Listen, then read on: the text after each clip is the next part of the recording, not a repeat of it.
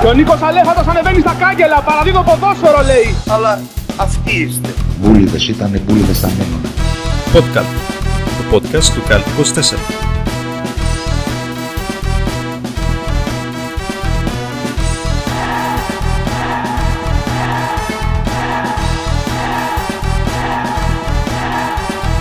Γι' αυτό είμαι και εγώ εδώ, ε, για να σας φωτίσω όλους. Φίλες και φίλοι, καλησπέρα και καλή χρονιά σε όλους. Ευτυχισμένο το 2021 και ας ελπίσουμε να μην είναι σαν το 2020, παιδιά, δεν θα αντέξουμε άλλο. Το podcast του Καλτ 24 είναι ξανά κοντά σας με την γνωστή παρέα εδώ πέρα. Φίλιππος Δημόπουλος, Γιώργος Παπαθαναήλ. Γεια χαρά, παιδιά, καλή χρονιά. Καλησπέρα, καλή χρονιά, χρόνια πολλά. Χρόνια πολλά, παιδιά. Χρόνια πολλά, Φίλιππε. Καλή χρονιά. Καλή χρονιά σε όλους. Χρόνια πολλά και σε σένα, Τέλη, που δεν λες ποτέ το όνομά σου, είσαι ο αφανή ήρωας της εκπομπής. Ο ηθήνων νους. Και ξεκινάμε δυναμικά, δυναμικά στο πρωτάθλημα ε, της Super League, το οποίο αυτή τη βδομάδα ήταν λέει, ψιλοπόλο, να πούμε την αλήθεια. Με τις καιρικές συνθήκες που επικρατούν σε όλη τη χώρα, τα γήπεδα θύμιζαν, κάποια γήπεδα θύμιζαν ε, πισίνες. Περίμενα κάπου να δω τον Αφρουδάκη να, να σκοράρει στην αιστεία. Αφροδάκι, φίλε, φοβερός. Φοβερός. Είναι ο μόνος που ξέρω από πόλο. Έλα ρε, και ο άλλος που ήταν στο Survivor, ο Κοκκινάκης, πώς το λέγανε; Κοκκινάκης. Και αυτό. Ο Α, οποίος ναι, δεν και ο είναι Κοκκινάκης, ναι. Ο οποίος είναι και αρνητής, έτσι. Ναι, ναι, ναι, είναι αρνητής, ναι. Πώς περάσατε, παιδιά, σε εκπληκτικές γιορτές; Βγήκατε έξω και τα ποτάκια σας; Πάρα πολύ ωραία. Πολλά ποτά έξω. Πολύ ωραία, πολύ ωραία τα μαγαζιά έξω. Μακελιό. Τα πάντα όλα. Τα πάντα όλα. Εγώ κόντεψα να πάθω επιληψία από τη ζάχαρη προσωπικώς. Δεν ξέρω για εσάς, παιδιά. Νομίζω οι περισσότεροι αυτές τις μέρες. Α, όχι, εντάξει. Χαλαρά πράγματα. Και εγώ χαλαρά είναι η αλήθεια. Πρώτη φορά μετά από πολλά χρόνια που δεν έχω φάει τουλάχιστον χίλια μελομακάρονα. Μάλιστα. Όλα μας τα πήρανε. Όλα μας τα πήρανε τη χρονιά που πέρασε. Τίποτα. Αλήθεια. Αυτό που δεν μας πήραν είναι το πρωτάθλημα του Super League. Δεν θα μας το πάρουν ποτέ αυτό. Ε, ναι, τι να το κάνω. ε, είχαμε αγωνιστική δράση και την Κυριακή και τη Δευτέρα. και έχουμε και μεσοβδόμαδα. Εμβόλυμη αγωνιστική. Χαμούλης. Χαμός έγινε, κακός χαμός έγινε για στα πρώτα παιχνίδια. Είχαμε και τις εκπλήξεις, αλλά είχαμε και ψηλοαναμενόμενα αποτελέσματα. Ξεκινάμε από το Αγρίνιο, έτσι. Ναι, ναι, το Σάββατο. Ε, όχι, πότε, Κυριακή 3 ώρα δεν ήταν αυτό. Εκεί. Σάββατο ακόμα χωνεύαμε. Ναι, ναι. Στην πισίνα του Αγρινίου. Στο δημοτικό λιβιτήριο Αγρινίου, βασικά. Αυτό το αποτέλεσμα μπορεί να θεωρηθεί έκπληξη, πιστεύετε, παιδιά, το 2-1 του Πανετολικού με τον Όφη; Ε, όχι, εγώ το είχα δώσει και άσο, αν θυμάμαι καλά. Πού το, θα- πότε το είχαμε δώσει άσο, ρε, εσύ, αφού δεν είχαμε Και κάνει. όχι, σε συζητήσεις μεταξύ μας, με, με φίλους Στην τελευταία εκπομπή δεν είχαμε κάνει στοίχημα. Ναι. Εγώ θα πω, παιδιά, για το συγκεκριμένο παιχνίδι, ότι η μοναδική ομάδα του πρωταθλήματός μας, η οποία θα έχανε αυτό το παιχνίδι, είναι ξεκάθαρα μόνο Όφη. Κανένας άλλος. Ο Όφη, ειλικρινά, αν, αν, είχε, αν οι επιθετικοί του μπροστά είχαν ένα υπο, υποτυπώδες τελείωμα, πιστεύω ότι ο Όφη θα έχει σίγουρα 10 βαθμούς ακόμα στο πρωτάθλημα. Δεν, δεν υπάρχουν τα πράγματα που χάνουν. Εκτό εκτός από το ότι δεν υπάρχουν τα πράγματα που χάνουν, παιδιά, μπορείτε να φανταστείτε άλλη ομάδα στο πρωτάθλημά μας να είναι ένα 0 μπροστά. Όποια και να είναι. Από, τη, από τον Ολυμπιακό που είναι πρώτος και ξεκάθαρα καλύτερος, μέχρι τη Λαμία. Να είναι ένα 0 στο 82 και να καταφέρει να φάει δύο γκολ. Ναι, εγώ, εγώ ξέρω μία. Ε, Και εγώ ξέ, την ίδια ξέρουμε, αλλά εντάξει, μιλάω για το, για το τώρα και, για... και δεν είναι το θέμα ότι με τον Πανετολικό. Θα μπορούσαμε οποιονδήποτε να συμβεί αυτό για τον ΟΦΗ. Δεν, είναι- δεν είναι καθόλου σίγουρη, σίγουρη ομάδα. Δεν πατάει στα πόδια της γερά. Στο καλύτερο πρωτάθλημα του Γαλαξία γίνονται αυτά, Τέλη. Και έχει μπει και γκολάρα, βέβαια, για να γίνει το 2-1.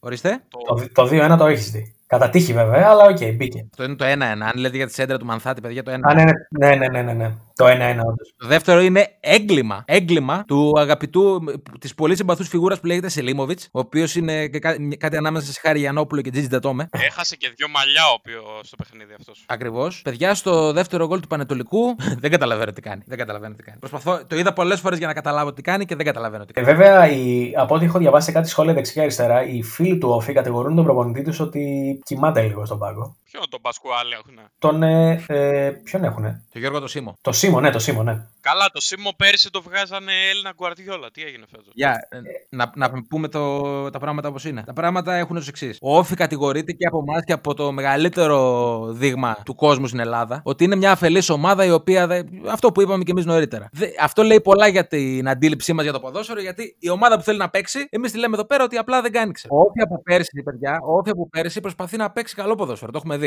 Και τον έχουμε δει να παίζει και να παίρνει και αποτελέσματα. Το συγκεκριμένο στυλ παιχνιδιού στην Ελλάδα δεν, δεν πιάνει, είναι η αλήθεια. Ακριβώς. Εντάξει, ε, δεν είσαι Ολυμπιακός για να παίξεις τέτοια μπάλα. Μόνο Ολυμπιακός βασικά μπορεί να το κάνει. Αλλά σε, σε βάθος χρόνου όμως μπορείς να δημιουργήσεις μια ομάδα που θα παίζει πραγματικά ωραίο ποδόσφαιρο. Ρε, εσύ είσαι στην Ελλάδα. Ξέρεις ότι αν, αν παίρνεις αποτελέσματα είσαι Θεός. Δηλαδή τώρα αυτό που παίζει ο Όφη το παίζει από πέρυσι, αυτό που λες. Απλά τώρα επειδή δεν του βγαίνουν τα αποτελέσματα και έχει κάποια κακά αποτελέσματα, δεν μπορεί να βάλει και την μπάλα μέσα. Ξαφνικά αυτό κοιμάται στον πάγκο, οι παίχτε είναι άχρηστοι και τι θα κάνουμε κτλ. Ναι, ωραία. Και σε ποιον πέφτει αυτός ο φόρτος; Στις διοικήσεις. Ε, ναι. Η διοίκηση του Όφη ως τώρα, η υπάρχουσα διοίκηση, αυτοί οι οποίοι, αυτοί οι οποίοι τρέχουν το ποδοσφαιρικό τμήμα, που είναι ο Προσανίδη, ο Σαμαράς, ο Γιάννης και ο Γιώργος κλπ. Ε, Γνωστοί, πολύ γνωστά πρόσωπα, έτσι. Ο Νιόπλια. Έχουν δείξει ότι θέλουν να πάνε σε αυτό το μοτίβο και δεν θέλουν να παρεκκλίνουν καθόλου. Καλά Πόσο κάνουν. είναι διατεθειμένοι να το στηρίξουν θα φανεί. Εντάξει. Αυτό που έχουν δείξει είναι ότι θέλουν, θέλουν να φτιάξουν ρε παιδί μόνο μια ομάδα σε βάθος χρόνου που θα παίζει καλό ποδόσφαιρο. Θα δείξει. Εντάξει, ρε. Άμα κάνει δύο-τρεις νίκες σε ρίο όφη, ας πούμε, ξαφνικά θα ξεχαστούν όλα. Ο Σίμω θα είναι ξύπνιος στον πάγκο με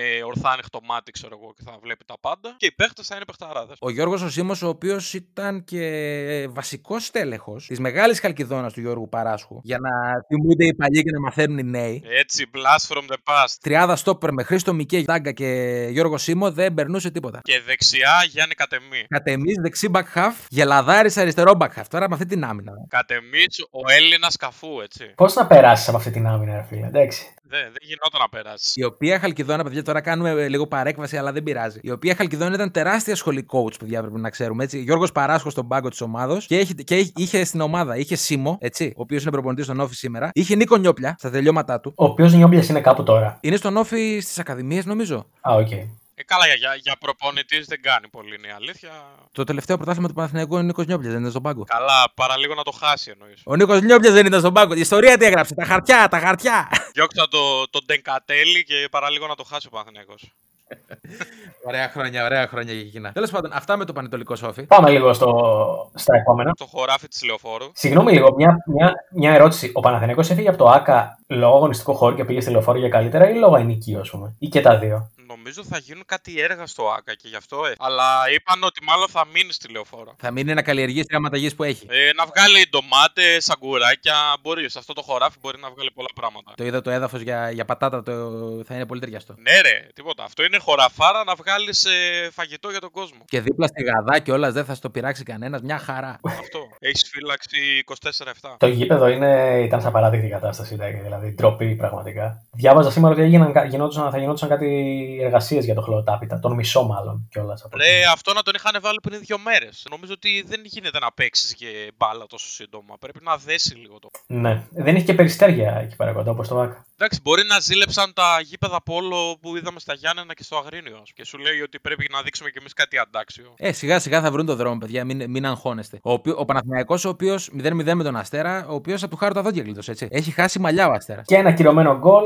που δίνει offside ας πούμε, στον παράλυση επειδή από ό,τι κατάλαβα μετράει την πρόθεση που σήκωσε το πόδι για να την ακουμπήσει με το τακουνάκι νομίζω. Μια φάση που θύμισε το γκολ που είχε ξεσηκώσει τη θύελα και την εισβολή του Ιβάν Σαββίδη με το όπλο. Ε, Στο πάω κάκι. Μπορεί να κάνει διατάσεις ο Μπαράλε. Σωστό για αυτό. Ναι. Έχεις, έχεις καμιά πληροφορία πόσες μέρες ρε, που έχει δώσει ο Μπόλωνη στους παίκτες. Τώρα; Νομίζω ότι τους άφησε κανένα δίμηνο να ξεκουραστούν. Ε. δεν έχουν αγώνα μεσοβδόμαδα ο Παναθηναϊκός; Ε, Εντάξει, δεν έχει σημασία. Θα το κάνουν μέσω τέτοιο τηλεργασίας μάλλον. Α, φ- καλή φάση. Μέσα από Zoom.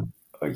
Μπορεί να μαζευτούν και να ξαναφύγουν μετά, ρε παιδί μου. Πολύ καλός ο Μπόλονι, πολύ καλός. Εντάξει, οι του, Πα- ε, στο Παναθηναϊκό δεν τον ήξεραν, αλλά στον ΠΑΟΚ. Θα τον άμα μάθει, τον ρωτούσαν έχουν στο- μάθει. Ε, ναι, άμα ρωτούσαν ε, καμιά φο... κάποιες πληροφορίες στον ΠΑΟΚ θα τους έδιναν νομίζω. Ο οποίος Μπόλονι, δεν ξέρω αν είδατε, σε κάποια φάση που χτύπησε ο Βέλεθ, πήγε μαζί με τους φροντιστές και του έλυνε τα κορδόνια, ξέρω εγώ, στη μέση του γηπέδου. Είναι πατρική φιγούρα, εντάξει. Είναι μια πατρική φιγούρα, ξεκάθαρα. Ε, δεν υπάρχει, δεν υπάρχει. Το θε... Εγώ πιστεύω ότι μέχρι το τέλος της σεζόν μπορεί να μπει να παίξει κιόλας. Ναι, ρε, εντάξει, ο τύπος είναι, είναι τεράστιος. Ναι, ο οποίος ήταν και παικτάρα, δεν ξέρω αν γνωρίζετε. Έτσι. Ναι, ναι. Βασικός τέλεχο της ΑΟ Βουκουρεστίου που πήρε κύπελο πρωταθλητριών, όχι. Για μιας και λέμε για Μπόλωνη, νομίζω ότι πρέπει να πάμε στον ε, Λαμκέλζε, Ο οποίος είναι προσωπική του επιλογή. ο οποίος πρέπει να έρθει στην Ελλάδα και στο Super League με αυτά που κάνει στο Βέλγιο. Πριν πούμε τι έκανε ε, στο, στην προπόνηση Σάντβερ τη Δευτέρα το πρωί, να πούμε ότι τον Ζε, τον οποίο θέλει να τον φέρει στη θέση του Μακέντα, γιατί ο Μακέντα είναι μάλλον προβληματικός χαρακτήρας, κάτι τέτοιο διαβάζει. Ναι, ναι, ναι, ναι. ναι. Και, ε, διαβάσαμε λοιπόν τη Δευτέρα το πρωί ότι έκανε τι ο Ζε, Φίλιππε. Ε, πήγε με φανέλα Anderlecht στην προπόνηση της ε, Antwerp. Τον βλέπουν οι securityάδε και κάποιοι από την ομάδα. Δεν τον αφήνουν να μπει στο προπονητικό κέντρο. Και υπάρχει φωτογραφία του που προσπαθεί να τραβήξει την πόρτα για να μπει. Κρατάνε την πόρτα οι άλλοι από μέσα του λέγοντας ότι αν δεν βγάλει τη φανέλα δεν μπαίνει μέσα. Ο άνθρωπος ήθελε να πάει για προπόνηση και δεν τον άφηναν εν ολίγης. Εγώ αυτό καταλαβαίνω. Φαντάσου λίγο, φαντάσου λίγο ένας παίχτης του ΠΑΟΚ, ας πούμε, να πάει στην προπόνηση με φανέλα ΑΕΚ ή φανέλα. Του Ολυμπιακού του Άρη. Έτοιμος, έτοιμος, πανέτοιμος για, για την πρόκληση στη Super League είναι νομίζω. ο Ζε. Ναι, ρε. Σκέψου όμως ο Ζε να πάει στον, ε, Πανα- στο Παναθηναϊκό άμα έρθει με φανέλα Ολυμπιακού. Καλό. Και να πάρει έξτρα χρήμα από τον Αλαφούζο. Κοίτα, αν κάποιος μπορεί, τολμάει να το κάνει αυτό στην Ελλάδα, ας το κάνει πραγματικά. Εγώ είμαι μαζί του. Μόνο αυτό δεν έχουμε δει, ρε παιδιά. Ναι. Είναι δυνατόν να, είναι δυνατόν να αφήσετε να μας ξεπεράσουν. Τον οποίο Ζε τον είχε παίκτη ο Μπόλωνης στην Adverb και τον έκραζε. Τον έλεγε προ- προβληματικό χαρακτήρα. Και τώρα είναι επιλογή του προσωπική για να έρθει εδώ. Τα βρήκανε. Και εμείς δεν έχουμε τσακωθεί κατά καιρούς, ας πούμε. Είναι, είναι καυγαδάκια. Εντάξει, τον θεωρούσε προβληματικό χαρακτήρα και τώρα θέλει να τον φέρει στην ομάδα. Ναι, μπορεί να τα βρήκανε. Να περνούσε μια δύσκολη στιγμή ο Ζε. Την... ο- Μήπως περνάει μια δύσκολη στιγμή ο Μπόλωνη και θέλει να την κάνει πιο εύκολη. Πο- πολύ πιθανό, πολύ πιθανό. Μπορεί κάποιος από τους δύο να είχε μια στιγμή δύσκολη και να ξεσπούσε στον άλλον. Για, ο Μπόλωνη νομίζω ότι θα μείνει στην ιστορία παρότι και στον Παναθηναϊκό, να πω την αλήθεια, δεν τον βλέπω να μακροημερεύει. Νομίζω ότι στο τέλος της καριέρας του, ενώ θα έχει περάσει λίγο από την Ελλάδα, θα μείνει στην ιστορία σαν από τα μεγαλύτερα τρόλ. Επίσης,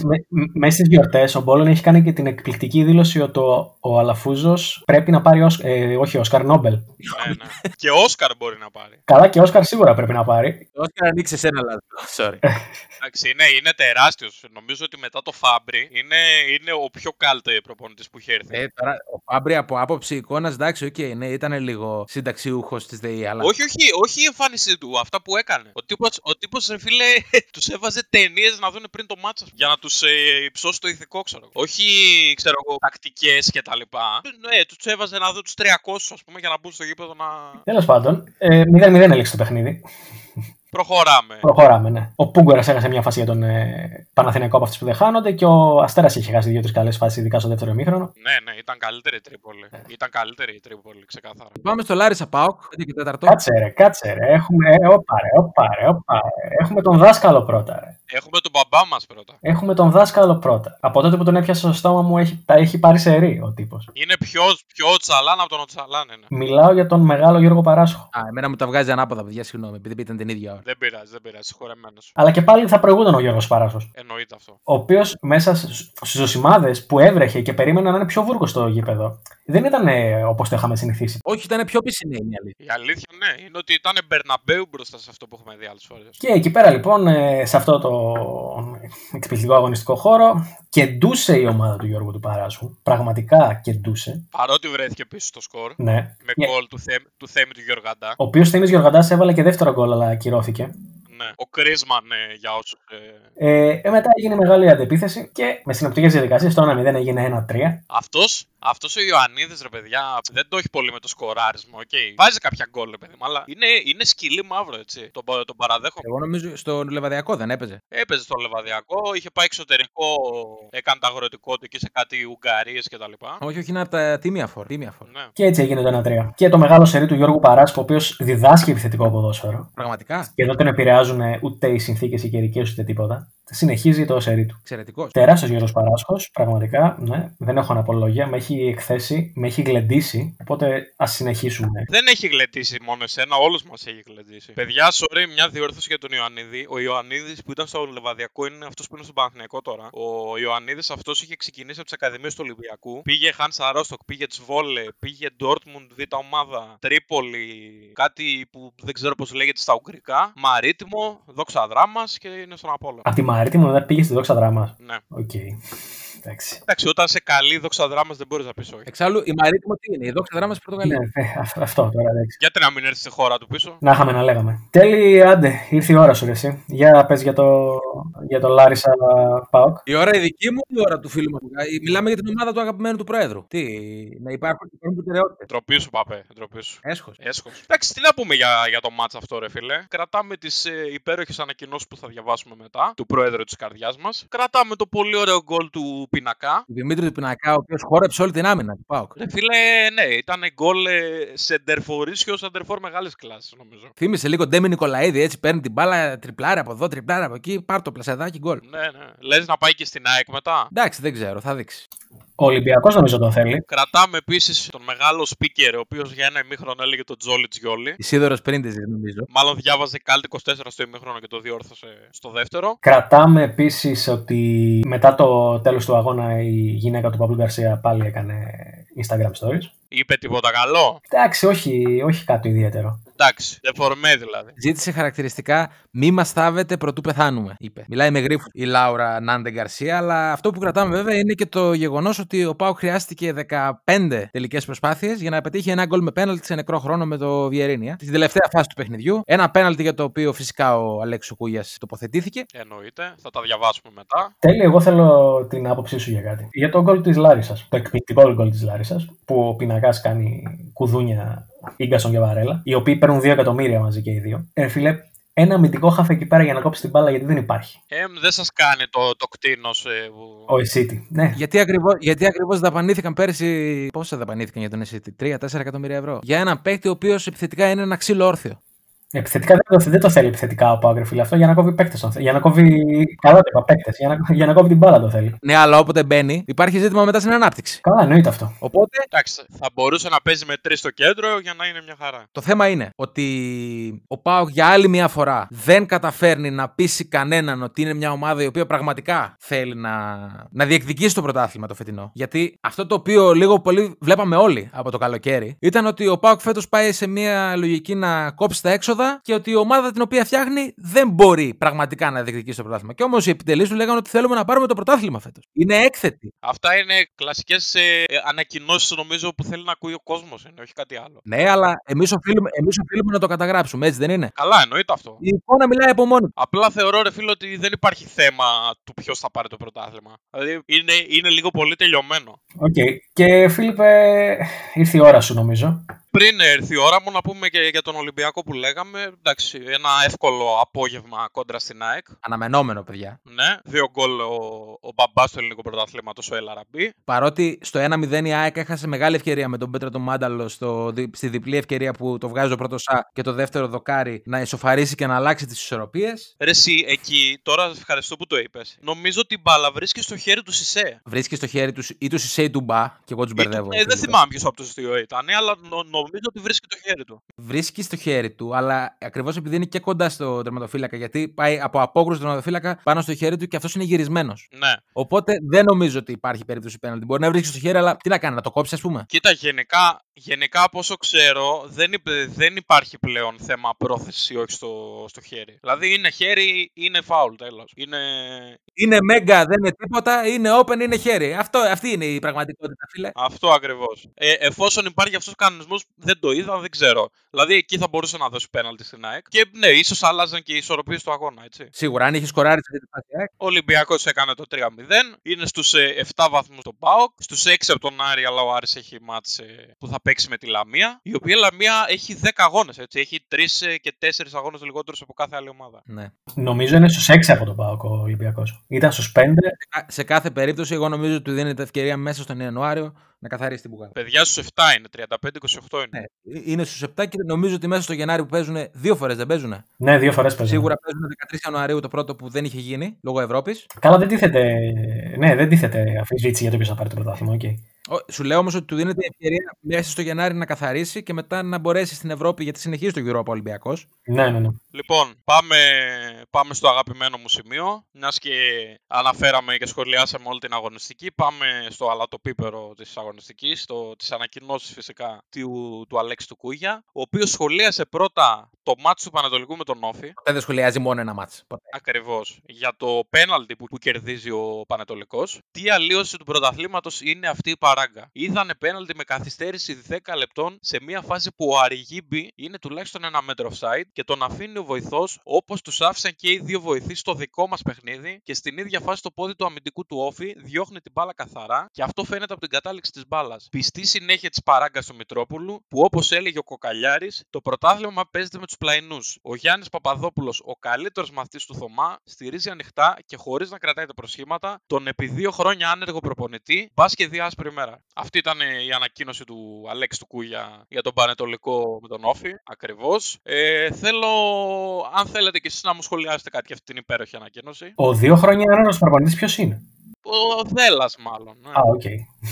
Γενικά τον αγαπάει τον Τραϊανό πολύ. Τον αγαπάει πολύ, φαίνεται. Και είναι ε, αυτό που έχω ξαναπεί, ρε παιδί μου. Πώς το λένε, οι ανακοινώσεις του Αλέξη του Κούγια είναι μάθημα ιστορίας για τις νέες γενιές. Ξεκάθαρα. Δηλαδή, δίνει το κίνητρο σε ένα πιτσιρικά τώρα που μπαίνει, ακούει, διαβάζει και κάνει, ξέρω εγώ. Ποιος είναι ο Κοκαλιάρης, ρε παιδιά; Ποιος είναι ο Γιάννης ο Παπαδόπουλος, ρε παιδιά; Εντάξει, πάλι δικές του ανακοινώσεις τους βγάζει στο Google. Ναι. Αλλά εντάξει, λέμε τώρα. Είναι αυτό. Διαβάζεις πράγματα τα οποία είτε είχες ξεχάσει τελείως, είτε δεν γνώριζες. Εγώ πραγματικά εύχομαι ο Αλέξης ο Κούγιας, όσο ακόμα είναι καλά και θυμάται τα πάντα, να κάτσει κάποια στιγμή να καταγράψει την ιστορία του ελληνικού ποδοσφαίρου σε ένα βιβλίο, να την έχουν οι επόμενες γενιές πώς έχουμε την ιστορία του ελληνικού έθνους, ρε παιδί μου, του Παπαρηγόπουλου κλπ. Ναι, ναι, ρε φίλε, ναι, ρε. Πολύ καλό. Όσο είναι καλά και έχει τα μυαλά του, να τα γράψει, να τα θυμόμαστε. Πες μου, πες μου λίγο αλήθεια. Ποιος δεν θα το αγοράσει αυτό το βιβλίο; Εγώ, εγώ θα το αγοράσω πάνω από μία φορά. Αλήθεια σου λέω. Φίλε, Θα διδάσκεται, θα διδάσκεται στα πανεπιστήμια. Πόσοι τόμοι θα είναι; Καλά, ατελείωτη. Και πόσες φορές θα λέει το ίδιο πράγμα όπως λέει στις ανακοινώσεις του. Αυτό θα ήταν πραγματικά ένα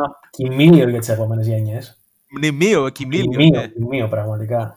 Μπορούμε να στείλουμε ένα μήνυμα νομίζω στο- σε ένα από τα social media της ΠαΕΑΕΛ και να το προτείνουμε στη, στον πρόεδρο της καρδιάς μας. Είμαστε διατεθειμένοι να συμμετέχουμε, Πρόεδρε, όπου μας χρειαστεί. Εννοείται αυτό. Εννοείται. Εξαιρετική ιδέα, τέλει. Μπράβο. Πάμε και στις ε, δύο ανακοινώσεις που έβγαλε μετά το μάτς της ΑΕΛ με τον ΠΑΟΚ το 1-1. Η ΠαΕΑΕΛ λέει διαμαρτύρεται έντονα για το ανύπαρκτο πέναλτι που καταλόγησε ο Ευαγγέλου, χωρίς προηγουμένως να ενημερωθεί από το ΒΑΡ και αφού προηγουμένως ο Κρέσπο και ο Σνάουτσνερ μπροστά στα μάτια του τέταρτου διαιτητή Τσαγκαράκη κρατούσαν από το λαιμό τον Μπέρτο για να μην μπει στον αγωνιστικό χώρο και έτσι οι ανενόχλητοι παίχτες του ΠΑΟΚ να δημιουργήσουν τη φάση του ανύπαρκτου πέναλτι. Η ΠαΕΑΕΛ λέει θα στείλει στον κύριο Κλάτεμπεργκ το βίντεο του αγώνα και συγκεκριμένα όλες τις φάσεις που ο Ευαγγέλου άφηνε ατιμώρητου σε κάθε στημένη φάση επιθετικά φάουλ, αλλά και την τελευταία φάση του αγώνα, όπου οι Ευαγγέλου και Τσαγκαράκης άφησαν τους Κρέσπο και Σνάουτσερ να κρατάνε εκτός γηπέδου τον Μπέρτο, και έτσι ο ΠΑΟΚ έπαιζε σε αυτή τη φάση με 11 παίχτες έναντι 10, και μάλιστα ο παίχτης που κρατιόταν εκτός του γηπέδου ήταν ο Μπέρτος, σε περίπτωση που δεν καταλάβατε ποιος ήταν εκτός γηπέδου, που κάλυπτε το χώρο στον οποίο κινήθηκε ο Σβιντέρσκι και ο οποίος ξεγέλασε το διαιτητή και κέρδισε το ανύπαρκτο πέναλτι. Μας έχει κάνει αληθινή εντύπωση στη Λάρισα και έχει προκαλέσει αγανάκτηση σε όλη τη Λάρισα ότι η Nova και οι σχολιαστές της ούτε έδειξαν ξανά ποτέ τη φάση γεγονός πρωτοφανές για φάση που καθορίζει το αποτέλεσμα. Αυτή ήταν η δεύτερη ανακοίνωση της ΑΕΛ.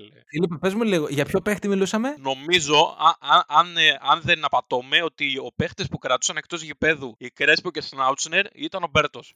Και εγώ αυτό κατάλαβα ότι ο Μπέρτος πρέπει να ήταν. Ναι.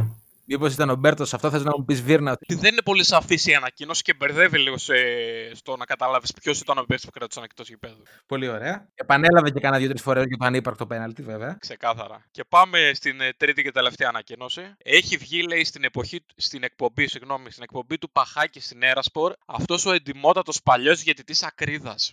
Θα τον θυμούνται οι παλαιότεροι σε μια περίεργη δωροδοκία του Λεβαδιακού που έδιωξε από το ποδόσφαιρο τον αείμνο στο Σκλαπάνι. Αυτός ο τύπος, ενώ δεν έχει, μπει, ενώ δεν έχει δει συγγνώμη, καθόλου τη φάση του δίθεν πέναλτι που κέρδισε ο Πάοκ, αφού η Νόβα δεν έκανε καμία επανάληψη και στο οποίο ο διαχειριστής του Βαρ Μανούχος, σε παρένθεση αργολίδας, ούτε καν ασχολήθηκε με τη φάση, ενώ σε προηγούμενη φάση που η μπάλα κτύπησε φανερά στο στήθος του Σπάρβ, το Βαρ διέκοψε το παιχνίδι γιατί κατά τον Μανούχο υπήρχε πέναλτι. Βεβαίως ο Μανούχος είναι γνωστός πλέον στη Λάρισα, γι' αυτό άλλωστε εξαφάνιζε τη φάση που προηγείται της φάσης του πέναλτι, όταν ο Κρέσπο με το Σνάουτσνερ δεν αφήνει τον Μπέρτο να μπει στον αγωνιστικό χώρο μπροστά στα μάτια του τέταρτου τσαγκαράκι. Εκείνο που δεν λέει ο ανεκδίκητος Ακρίδας και, και το, απο- δεν το αποκαλύπτει χρόνια είναι ότι είναι ο μεγαλύτερος διαιτητοπατέρα και μάνατζερ διάφορων διαιτητών με πρώτους στα δύο ανήψια του τον αλή του μνήμης με τα περίεργα γούστα ζωγράφο και τον Ευαγγέλου, γιο της αδερφής του, ο οποίος για να ανέβει τα σκαλοπάτια της Εκκλησίας έχει πάθει οσφιαλγία από τις πολλές επικύψεις. Ο Ακρίδας κάθε Κυριακή επί χρόνια τους ανταγωνιστές του Ζωγράφου και του Ευαγγέλου τους βγάζει άχρηστου για να προωθήσει τα ανέψια του και τους διαιτητές που μανατζάρει σε όλες τις κατηγορίες. Μνημείο αυτή η ανακοίνωση. Μνημείο.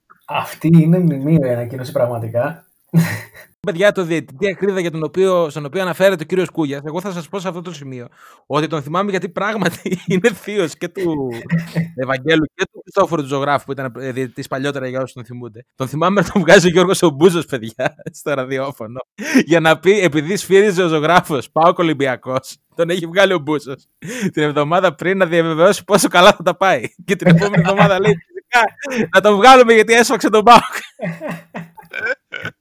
Τι ωραία, τι ωραία πράγματα είναι αυτά. Είναι, είναι μαθήματα ιστορίας και μαθαίνεις πράγματα. Αυτό είναι. Η ιστορία του ελληνικού ποδοσφαιρικού έθνους. Αλέξης Κούγιας, παιδιά, είναι έτοιμοι και τίτλοι. Ό,τι χρειάζεστε. Τίποτα, ειλικρινά θα στείλω ένα μήνυμα στο, στο Facebook ή στο Instagram της ΑΕΛ και θα το προτείνω. Θα το εισηγηθείς βεβαίως. Εννοείται, εννοείται, εννοείται. Και θα βοηθήσει και, να βοηθήσουμε και στην αποδελτίωση, άμα είναι. Ό,τι χρειαστούν. Είμαστε εδώ για να συνδράμουμε με κάθε τρόπο. Θέλω απλά να γραφτεί τουλάχιστον τρεις φορές μέσα σε αυτό το βιβλίο ότι στη φάση του πέναλτι ο Κρέσπο με τον Σνάουτσνερ δεν άφηναν τον Μπέρτο να μπει στον αγωνιστικό χώρο. Ακριβώς. Ωραία πράγματα, παιδιά. Γιατί είχαμε και στη διακοπή ωραία. Είχα... Επιστροφές καταστροφές έχουμε τέλει. Επιστροφές καταστροφές. Τώρα, βέβαια, είναι ένα θέμα, ρε, εσύ, Γιώργο, το ότι είχαμε καταρχάς επιστροφή Άμρου Βάρντα στον Πάοκ, έτσι. Είναι η τέταρτη ή η τρίτη. Έχω χάσει, γιατί έχω χάσει λίγο το μέτρο. Τρίτη νομίζω είναι. Παιδιά, συγγνώμη να, να ρωτήσω κάτι για τον Άρντα. Ήταν εθανικό στο Βόλο, είχε φύγει ως ελεύθερος; Είχε φύγει, τον είχε αγοράσει ο Βόλος και είχε λογικά κάποιο, πώς το λένε, κάποια συμφωνία στο συμβόλαιό του. Ναι, να τον πάρει κάπως. Κατάλαβα. Ο οποίος ο Άρντα έχει υπογράψει για 1,5 χρόνο από όσο διαβάζω και άμα φέρει ε, πρόταση το καλοκαίρι από ομάδα του εξωτερικού μπορεί να φύγει. Το τραγικό της υπόθεσης με την επιστροφή του Άρντα είναι ότι ο Πάουκ δεν έχει καλύτερο στη θέση του. Ναι, στη θέση που έρχεται να ενισχύσει ο Άρντα και ο Λάζαρος ο Λάμπρου. Είναι δύο παίκτες ως τώρα για τον Πάουκ. Είναι ο Χρήσο Τζόλη και ο Ζήβκοβιτ. Ναι. Και γενικά στη μεσοεπιθετική γραμμή άλλος ένας υπάρχει που είναι στο rotation, ο Τόμας Μουργκ, για τον οποίο δεν θέλω να μιλήσω, διότι θα γίνω πάρα πολύ κακός. πάρα πολύ κακός. Πόσο Πάρα κακός; πολύ. Δεν καταλαβαίνω. Και πραγματικά θέλω να βγάλω στη σέντρα όλους αυτούς που γκρίνιαζαν για τον Δημήτρη τον Μπέλκα. Α, καλά, ναι, εντάξει, κλασικά. Με τους Έλληνες παίκτες όλο το ίδιο. Έφυγε το καλοκαίρι. Αν έκανε ο Πέλκας αυτά τα οποία κάνει ο Μουργκ, θα τον είχαν κρεμάσει στην Αριστοτέλους να τον πετάει ο κόσμος πέτρες. Ένα σχόλιο σε αυτό είναι το κλασικό DNA του Έλληνα, ο οποίος όταν δεν έχει Έλληνες η ομάδα, κράζει που δεν έχει Έλληνες η ομάδα. Και όταν έχει Έλληνες, είναι πάντα αυτοί που είναι στο μάτι του κυκλώνα. Αυτά είναι για τα πάντα. Και ήρθε και ένας ε, Τσέχος παίκτης για τον ΠΑΟΚ σήμερα, επιθετικός. Ε, παπέ, διάβασε μου γρήγορα το όνομά του. Δεν μπορώ, ρε φίλε, να το, να το διαβάσω. Δεν μου βγαίνει. Θα ήθελα, θα ήθελα λίγο να το ακούσω από τον Γιώργο το Μίνο όμως, πώς θα μπορούσε να το πει. θα ήθελα να τον ακούσω από τον Γιώργο το Μίνο. Ο Κρμέντσικ, Ο Κρυμέντσικ, ναι. ο οποίος είπε Είμαι εδώ γιατί ο ΠΑΟΚ είναι η καλύτερη ομάδα στην Ελλάδα. Ο οποίος Κρυμέντσικ, έτσι πως τον έχω δει, είναι μια κοψιά ίδια με τον Σβιντέρσκι και τον Τζόλακ, απλά λίγο καλύτερος. Μάλλον από τον Σβιντέρσκι επειδή έχει και τα δύο πόδια με την ίδια χέρια. Εντάξει, τώρα και ο, ο Σβιτέρ είναι πιο κοντός και από τους δύο. Ο, ο Κρμέντσικ, παιδιά, Μίκαελ Κρμέντσικ, να πούμε το πλήρως όνομα του ανθρώπου, ο οποίος είναι Τσέχος, έτσι. Έπαιζε Βικτόρια Πλιζέν πολλά χρόνια. Είχε φύγει δανεικός σε διάφορες ομάδες εκεί στην χώρα του. Και κάποια στιγμή πέρσι έκανε το άλμα, έτσι, τον πήρε η Club Breeze, αλλά εκεί μάλλον δεν απέδωσε τα, τα αναμενόμενα. Τώρα πήρε και, το, ε, πήρε και τον Buzz Doss στη Ε, ναι, εντάξει. Club Breeze, οπότε αυτός θα έπρεπε να φύγει και έρχεται στον Πάοκ δανεικός. Ναι. Τέλος πάντων, είχαμε και την πιο μεγάλη επιστροφή. 1,91. Ναι, είναι λίγο, είναι λίγο θανάσης Παπάζογλου, είναι η αλήθεια. Και εντάξει, είχαμε και την καθιερωμένη επιστροφή τέτοια περίοδο. Να ξέρετε, σίγουρα ο Μανόλο έχει σύμβαση εποχιακού 100%.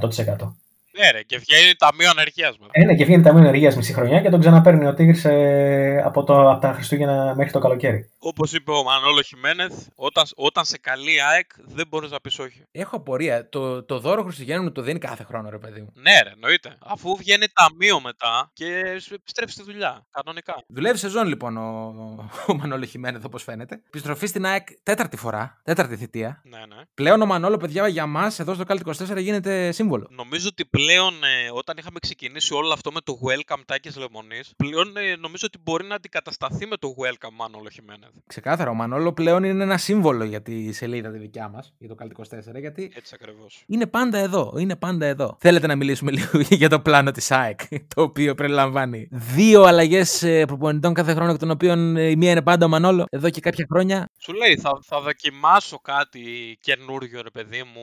Θα βρω έναν προπονητή, θα τον φέρω εδώ να, να δω τι θα κάνει. Κάποια στιγμή είτε θα βγει άχρηστος είτε θα τον βγάλω άχρηστο.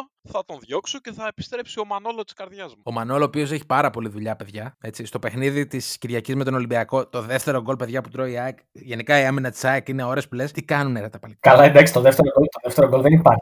Παιδιά, στο δεύτερο γκολ γι- γίνεται το γέμισμα στην περιοχή και είναι τρεις παίκτες μόνοι τους στην καρδιά της περιοχής, της ΑΕΚ. Τσιντότα, Μεντελτσιάρου και Κρίστιτσιτς. Και χάνουν την μπάλα. Και μπαίνει γκολ, ρε φίλε, μπαίνει γκολ. Και μπαίνει γκολ. Ρε παιδιά, τρεις είστε. Ο Τσιντότα παίζει να μην μπορεί να πιάσει ούτε βαλσαμωμένο κοτόπουλο. Βαλσαμωμένο κροταλία. Δηλαδή, εντάξει, το παλικάρι και στο, και στο πρώτο γκολ νομίζω φταίει. Γιατί είναι όπου να είναι. Εντάξει, είναι εκπληκτική η κεφαλιά του η Λαραμπή, αλλά ρε φίλε είναι από, τη- είναι από το ύψος πρώτο γκολ, να σου πω εγώ, ω συνδήμων και συνάδελφος, να σου πω. Για, πε- Α, ναι, επειδή έχεις, έχεις παίξει τέρμα και ξέρεις, για πες.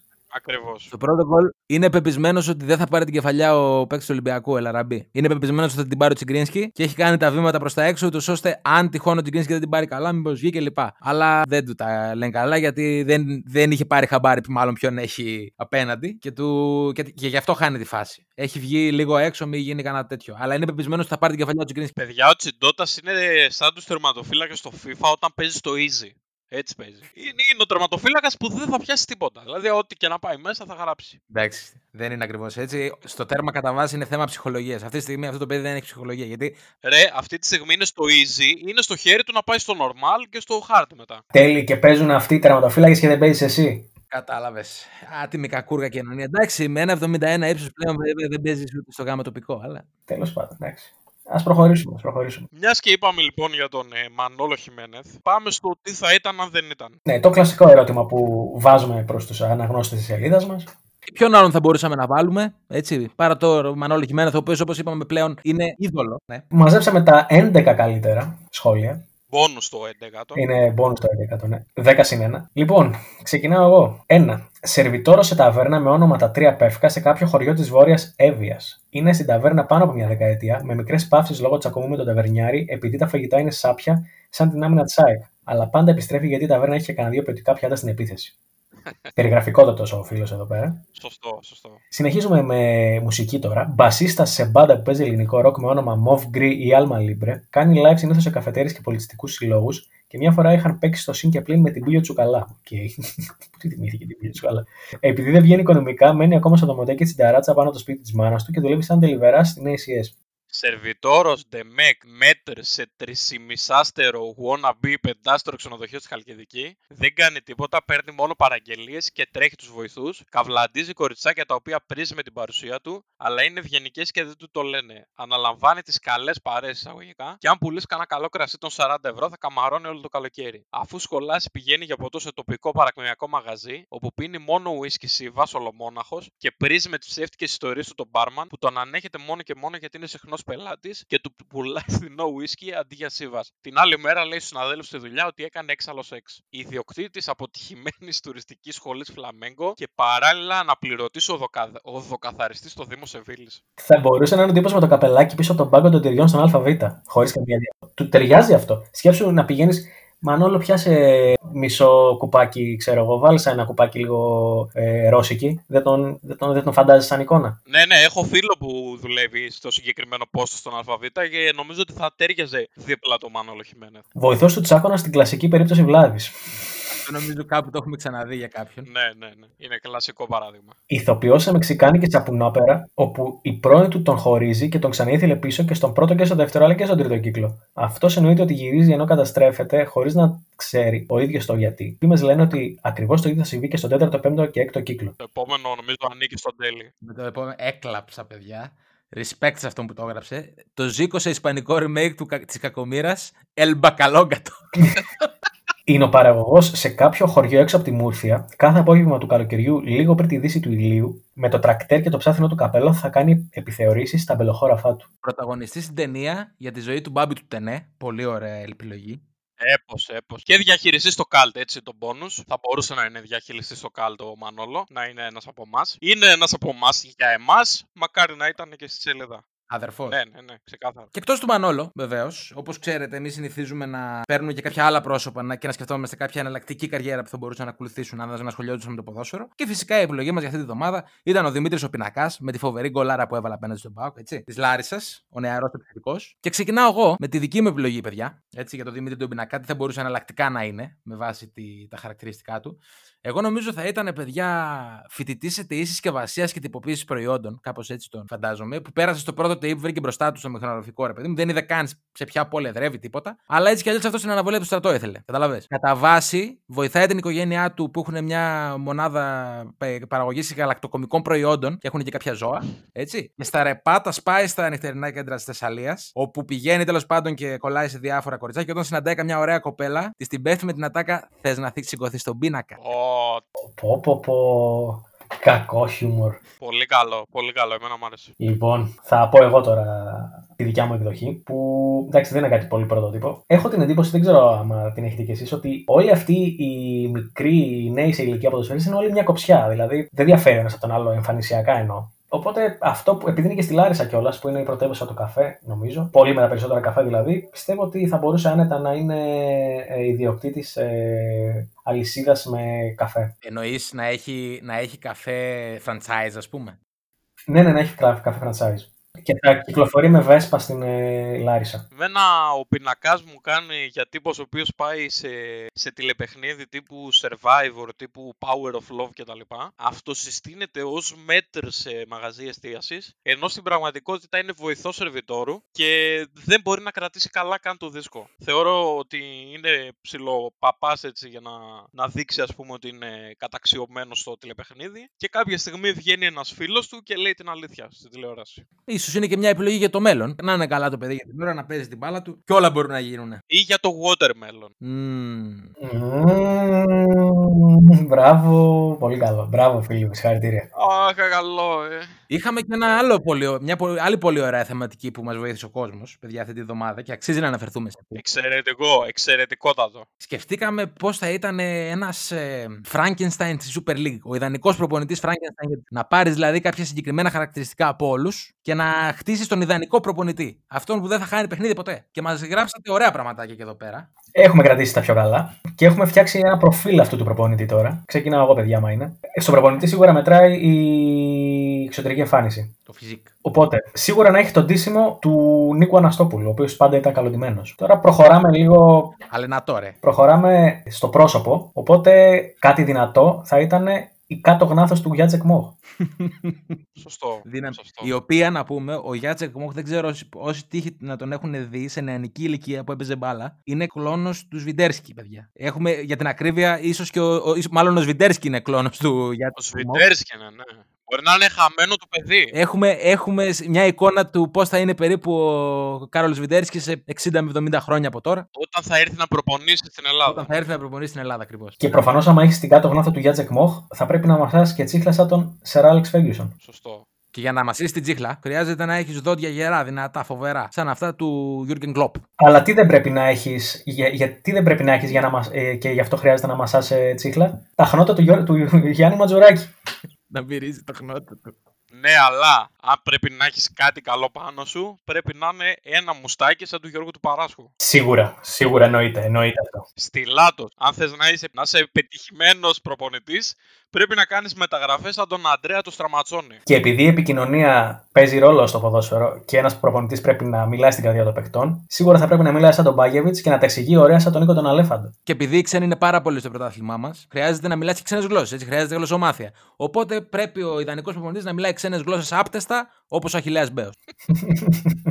Επίσης, αν θες να είσαι στιλάτος, μπορείς να έχεις την αιώνια χωρίστρα την οποία έχει ο Μπάμπης ο Τενές. Πρέπει κάποτε να συζητήσουμε σοβαρά για αυτή τη χωρίστρα. Αλλά άμα θες να πάρει πρωτάθλημα στη χώρα μας, πρέπει να πιστεύεις στην Παναγία σαν τον Άγγελο τον Αναστασιάδη. Αυτός είναι ο τέλειος προπονητής, παιδιά. Αν μπορέσει η επιστήμη κάποια στιγμή να πάρει DNA από όλους αυτούς και να φτιάξει τον τέλειο προπονητή. Δηλαδή πιστεύετε ότι με, με έναν προπονητή, τέτοιο προπονητή ακριβώς με αυτό το προφίλ, έχανε καμιά ομάδα το πρωτάθλημα; Όχι. Ποτέ. Όχι, όχι. Ποτέ, ποτέ, ποτέ. Αχ, ωραία πράγματα, ωραία πράγματα. Ωραία πράγματα ακούμε. Πολύ ωραία πράγματα. Σου λέει εμπειρία χρόνων τώρα. Κίνια, με έχει καρφώσει μάτι το μάτι, το φοβάμαι το μάτι. Πάμε και στο στοίχημα. Έχουμε. Εμβόλυμη αγωνιστική Τετάρτη με Πέμπτη. μμμ, 6 και 7 Ιανουαρίου τα παιχνίδια. Έτσι. Πανδεσία αγώνων και πάλι από το Super League. Ναι, ναι, ναι, ναι. Non-stop, non-stop. Και ξεκινάμε, ξεκινάμε με το μεγάλο μάτς του Απόλλων Σμύρνης του Γιώργου Παράσκου κόντρα στον Παναθηναϊκό. Από ένα, από ένα χωράφι πάμε σε ένα άλλο. Μιλάς για το γήπεδο της Ριζούπολη. Μπορεί να έχει τον καλύτερο χλωτάτη αυτή τη στιγμή. Ναι, εντάξει, λόγω του ότι έβρεχε λέω, όχι... Α, ναι. Ε, Λες να συνεχίσει να βρέχει. Ε, γιατί, έτσι πως πάει, που- ποτέ δεν ξέρεις. Οι προβλέψεις αυτό λένε πάντα. Εγώ το βλέπω για άσο αυτό το παιχνίδι, δεν ξέρω για εσάς. Παιδιά, οι αποδόσεις είναι πολύ ψαγμένες νομίζω. Και εγώ για άσο το βλέπω. Να πω την αλήθεια, παιδιά. Το πρώτο πράγμα που μου έρχεται στο μυαλό αυτό είναι με βάση την εικόνα των ομάδων. Άσο στο 3.35, ε. Ναι, είναι καλοπληρωμένος, ρε φίλε. Εγώ, παιδιά, πιστεύω ότι θα κερδίσει ο Παναθηναϊκός του Λάζλο του Μπόλωνη. Επίσης πιστεύω ότι σε αυτό το match θα μπει max ένα γκολ. Δηλαδή δεν υπάρχει περίπτωση να ανοίξει. Θα πάνε πολύ, πολύ προσεκτικά και οι δύο ομάδες. Αν έχουμε ανάλογα καιρικά φαινόμενα, δεν θα βοηθήσει και ο αγωνιστικός χώρος ε, για να γίνει παιχνίδι. Οπότε θεωρώ ότι το, και το 0 ως ένα γκολ και το under, το οποίο βέβαια πληρώνει πάρα πολύ λίγο, θα, είναι, θα, είναι το... θα δούμε ένα γκολ τέλος πάντων στον αγώνα. Βλέπεις χαμηλός. Ένα 0-0-1 εκεί. Εγώ θεωρώ ότι 3-35 ο Άσος θα μπορούσε να είναι και πιο ψηλά και θα άξιζε πολύ περισσότερο. Ναι, είναι, είναι χαμηλός ο Άσος νομίζω. Ναι, αλλά και πάλι νομίζω ότι. Εντάξει, η βάση της εικόνας των ομάδων δεν είναι και παράλογος, έτσι. Τέλος πάντων. ΑΕΚ Πανετολικός στις 5 και 4. ΑΕΚ Πανετολικός. Τι να πεις. Τι να πεις για αυτό το μάτσο. Ε, εγώ νομίζω εντάξει θα κερδίσει εύκολα ή δύσκολα η ΑΕΚ θα κερδίσει. Εγώ αυτό που θέλω να πω είναι ότι όταν βλέπεις γύρω στο 2,5 στον goal goal με την εικόνα που έχει άμυνα της ΑΕΚ. Ναι, είναι λίγο. Είναι, καλό. είναι, καλό. είναι value, είναι value σίγουρα. Είναι value. Τώρα από εκεί και πέρα, αν θα κάτσει, είναι άγνωστο. Έτσι. Θεωρώ ότι εύκολα ή δύσκολα θα το, κερδίσει, θα το πάρει το παιχνίδι η ΑΕΚ. Γιατί, εντάξει. Εγώ ρε φίλε, εγώ πιστεύω ένα 2-0 σε αυτό το μάτσο. Βλέπεις no goal δηλαδή. Ναι. Mm-hmm. 2-0 έτσι επαγγελματική νίκη για τον ε, Μανόλο Χιμένεθ. Εντάξει, το, η, η, λογική λέει ότι θα δεχτεί γκολ η ΑΕΚ, έτσι. Αυτό που είπατε, η άμυνά της είναι, είναι λίγο, δεν εμπνέει σιγουριά ρε παιδί μου. Αλλά δεν ξέρω, μου έχει, μου έχει καρφωθεί το 2-0. OK, okay, ναι, κατα... σεβαστό. Ναι, Λάρισα ΠΑΣ Γιάννενα. Δύσκολο παιχνίδι αυτό. Δύσκολο παιχνίδι, δεν ξέρω που μπορεί η Λάρισα πραγματικά εντάξει είναι τραγική ομάδα. Δηλαδή πάνω από τέσσερις πάσες όλο το παιχνίδι δεν πρέπει να άλλαξαν. Ναι, αλλά έχα, έχασε και στο τελευταίο δευτερόλεπτο ρε παιδί μου την ευκαιρία να πάρει μια πολύ μεγάλη νίκη και δεν ξέρεις πώς θα αντιδράσεις. Συνήθως οι ομάδες σε, σε αυτές τις περιπτώσεις αντιδρούν διαφορετικά. Άλλες θα, το, άλλες θα πεισμώσουν παραπάνω και θα παίξουν καλύτερα στα επόμενα παιχνίδια, άλλες μπορεί να καταρρεύσουν από μια τέτοια απώλεια στο τελευταίο δευτερόλεπτο. Έτσι. Τελευταίο δευτερόλεπτο ναι. με τον Μπάουκ. Εγώ προσωπικά θεωρώ ότι είναι και χαμηλά το διπλό, οπότε δεν νομίζω ότι έχει στοιχηματική αξία. Ε, διπλό ρε φίλε στο 3 είναι. Εντάξει, πόσο να το έδινε. Εγώ για χ το βλέπω αυτό. Και εγώ προς εκεί κλείνω. Ναι, για χ το βλέπω. Το οποίο επίσης είναι χαμηλά για χ, έτσι. Κοντά στο 3.30. Ναι, ναι. Εντάξει, 3.30 είναι, μα Εντάξει, ναι, okay. Εντάξει, κοίτα, κρίνουν ότι θα είναι σφιχτό μάτς. Προφανώς για, για τις αποδόσεις αυτές. Και εγώ, παιδιά, πιο πολύ προς το διπλό πάω παρά στον Άσο. Ε, δεν, δεν μπορώ να καταλάβω γιατί δίνει έστω και οριακό φαβορή τη Λάρισα. Που στο, πρώτο, στο μάτι του πρώτου γύρου η Λάρισα έχει κερδίσει μες στα Γιάννενα. Με ένα-δύο, με ανατροπή κιόλας. Η μόνη νίκη που έχει κάνει βασικά μέχρι τώρα. Τέλος πάντων. Δύσκολο παιχνίδι. Εγώ για χ, εσύ Φίλιππε το βλέπεις για διπλό. Ο Τέλης δεν καταλάβουμε που πάει. Δεν θα, Πας, τέλει, δεν, δεν θα τοποθετηθώ. Αν το έπαιζα κάτι θα το έπαιζα χ, αλλά δεν θα το ακουμπούσα κατά κανόναν αυτό το παιχνίδι. Okay. Ωραίο. Και πάμε στο Αστέρας Τρίπολης Ολυμπιακός. Λοιπόν, διπλό με over 1,5. Διπλό με over 1,5. Καλό και πονηρό θα έλεγα. Ο οποίος Ολυμπιακός έχει περνάει τα τελευταία χρόνια πάρα πολύ εύκολα την Τρίπολη. Εγώ, παιδιά, θα το έδινα διπλό και σκόρερ τον Ιουσέφ Ελαραμπή και πάλι. Και αυτό καλό. Ναι, Όταν okay. ο Ελαραμπή είναι σε αυτή την κατάσταση που είναι τώρα τον τελευταίο καιρό, τον παίζεις σκόρερ συνέχεια. Ναι, ναι, ξεκάθαρα. Διότι είναι από τα καλύτερα φορ παιδιά που έχουν έρθει τα τελευταία πάρα πολλά χρόνια για μένα. Ναι, εντάξει, το, το παλικάρι κάνει χαβαλέ τώρα, τι να λέμε. Φοβερός. Οπότε στηρίζουμε διπλό και σκόρερ Ιουσέφ Ελαραμπή. Εντάξει, δεν θα δίνει την τρελή απόδοση, αλλά όλο και κάτι. Ε, θα δίνει συμπαθητικά. Θα, θα είναι συμπαθητική απόδοση πάντως, όπως και να έχει. Πάμε στα μάτια στις 7, στις 7 του μήνα. Ξεκινάμε με το Άρης Νούπους Σου Βόλος. Άρης Βόλος, ε. Αυτό δεν είναι τόσο εύκολο παιχνίδι όσο φαίνεται τι αποδόσεις, νομίζω. Δεν είναι και δεν μου αρέσουν και οι αποδόσεις. Είναι η αλήθεια. Αλλά ο Άρης είναι σοβαρός, ρε φίλε, φέτος. Δηλαδή δεν γελάει, ας πούμε. Ναι, δεν γελάει με τίποτα. Είναι πάρα πολύ σοβαρός. Πρέπει να προσπαθήσεις πολύ για να τον κάνεις να γελάσει. Λοιπόν, εγώ πιστεύω ότι το goal goal έχει πολλές τύχε εδώ πέρα. Το goal goal, ε. 2-0-2. Σχετικά χαμηλά, αλλά και το, και το goal goal και το goal goal και over. Θα μπορούσα να πω εγώ. Γιατί εκτιμώ ότι. Καλοπληρωμένος, σίγουρα. Ότι ναι, θα, θα σκοράρουν και οι δύο και δεν νομίζω ότι θα μείνει στο, στην ισοπαλία, ας πούμε. Οπότε ναι. Άρα μπορείς να πεις ε, Άρης με γκολ γκολ, ας πούμε. Πιθανώς, πιθανώς. Ναι, εγώ δεν πιστεύω ότι θα έχει απώλειες ο Άρης από αυτό το match. Ιδίως αν δεν παίξει και σήμερα, γιατί κάτι διάβασα ότι υπάρχει περίπτωση να μην γίνει ο αγώνας ε, στη Λαμία. Οπότε θα έχει ημέρες ξεκούρασης η ομάδα του Άρη. Οπότε ναι, το, το άσο με over, άσο με γκολ γκολ έχει τύχει. Συμφωνώ. Πάμε στο όφι Λαμία. Επίσης χαμηλή απόδοση στον Άσο. Ο Άσος είναι στο 1,63. 1,63 για ομάδα που βλέπει το τέρμα 35 εκατοστά. Ναι. Ε, εγώ πάσω, παιδιά. Δεν θα, δεν θα δώσω κάτι σε αυτό. Δεν... Εγώ θα δώσω goal goal και εδώ. Goal goal. Εσύ στηρίζεις Λαμία goal goal γενικώς. Θα στηρίξω κι εγώ. Θα στηρίξω κι εγώ σε αυτό το παιχνίδι το goal goal. Κοντά στις δύο μονάδες, λίγο παραπάνω αυτή τη στιγμή. Εγώ για να δώσω κάτι βασικά, ναι. Εγώ θα πάω στο over. Over. Ε, κοίτα, αν ε, είμαστε στο goal goal, ας πούμε, ε, θες ένα γκολ ακόμα και τελείωσε. Μπορείτε να τα παίξετε και συνδυαστικά φυσικά. Και τελευταίο παιχνίδι της ε, εμβόλυμης αυτής της αγωνιστικής που έρχεται μέσα στην εβδομάδα. Το Ατρόμητος Σπάοκ, έτσι. Δύσκολο παιχνίδι ε, και ο, Ατρό, και ο Ατρόμητος φυσικά δεν είναι σε καλή κατάσταση. Είναι χαμηλά στη βαθμολογία. Κάτι που δεν το έχει ξαναδείξει τα τελευταία χρόνια νομίζω.